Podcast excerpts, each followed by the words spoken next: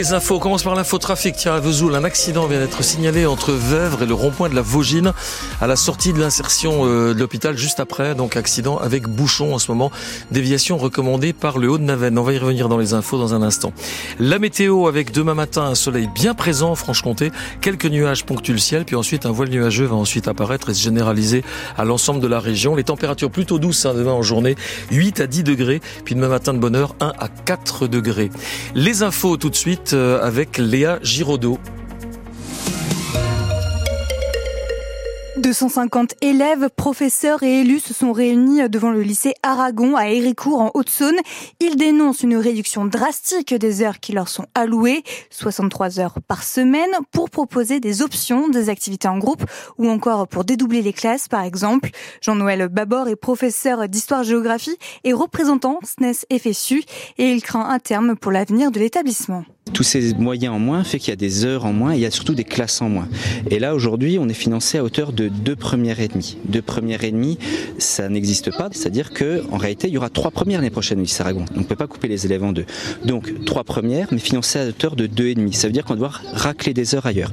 Et comment on fait racler des heures dans un système comme ça Eh ben, on prend les heures des options. On a un petit souci, c'est qu'on a des options qui sont très importantes, qui font venir des élèves de l'extérieur, notamment l'art plastique, l'italien, voire le latin. D'accord? Et donc, si on ferme les options, ces élèves ne viennent plus. On perd à nouveau des élèves, le rectorat nous ferme à nouveau des classes. Et donc, on arrive sur le, fond, et après, c'est fini, il n'y a plus assez d'élèves, et le rectorat aura beau jeu de dire, ben, plus assez d'élèves, baisse démographique, euh, au revoir Aragon, et on dispatchera les élèves entre Belfort, Montbéliard et Lure. Jean-Noël Bador, professeur d'histoire-géographie au lycée Aragon d'Héricourt et représentant SNES FSU. L'école aussi au, cœur d'une nouvelle enquête du ministère de l'Éducation et ce chiffre, en moyenne, plus d'un élève par classe est victime de harcèlement. Plus précisément, 5% des écoliers du CE2 au CM2, 6% des collégiens et 4% des lycéens.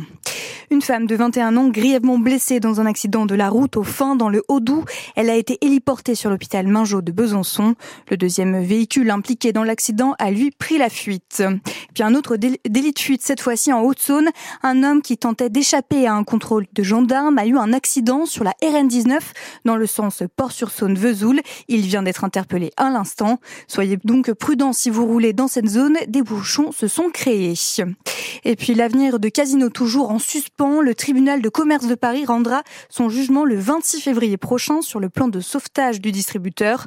Plan qui fait l'objet d'avis défavorables des représentants des salariés et du ministère public. On vous en parlait la semaine dernière de ces messages d'amour diffusés sur les panneaux d'information de la ville de Belfort. Eh bien, à Besançon, c'est Jinko qui s'en charge.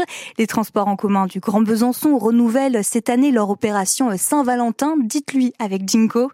Le principe est simple. Vous envoyez votre message pour qu'il soit diffusé sur la ligne de bus ou de tram de votre choix. Et c'est une opération qui a son petit succès, comme l'explique Martin Jean-Grand, un des responsables du service communication du groupe. Là, aujourd'hui, on a déjà une une quarantaine de messages qui sont prêts à être, euh, à être diffusés et on attend bien sûr euh, d'autres. Donc euh, chaque message, hein, il y aura le prénom de destinataire et de, d'expéditeur. Et effectivement, voilà, on a beaucoup de messages classiques hein, de type je t'aime, etc. On a aussi déjà une ou deux demandes en mariage, de veux-tu m'épouser, etc. Et on a aussi des messages d'amitié, hein, bien sûr. On a même beaucoup de messages d'amitié. Par exemple, tu es une super collègue, je suis très content de t'avoir rencontré, merci d'être ma meilleure amie, etc. Quand finalement la personne nous confie son message, euh, on lui demande sur quelle ligne elle souhaite que ce message soit diffusé, à quelle heure, etc.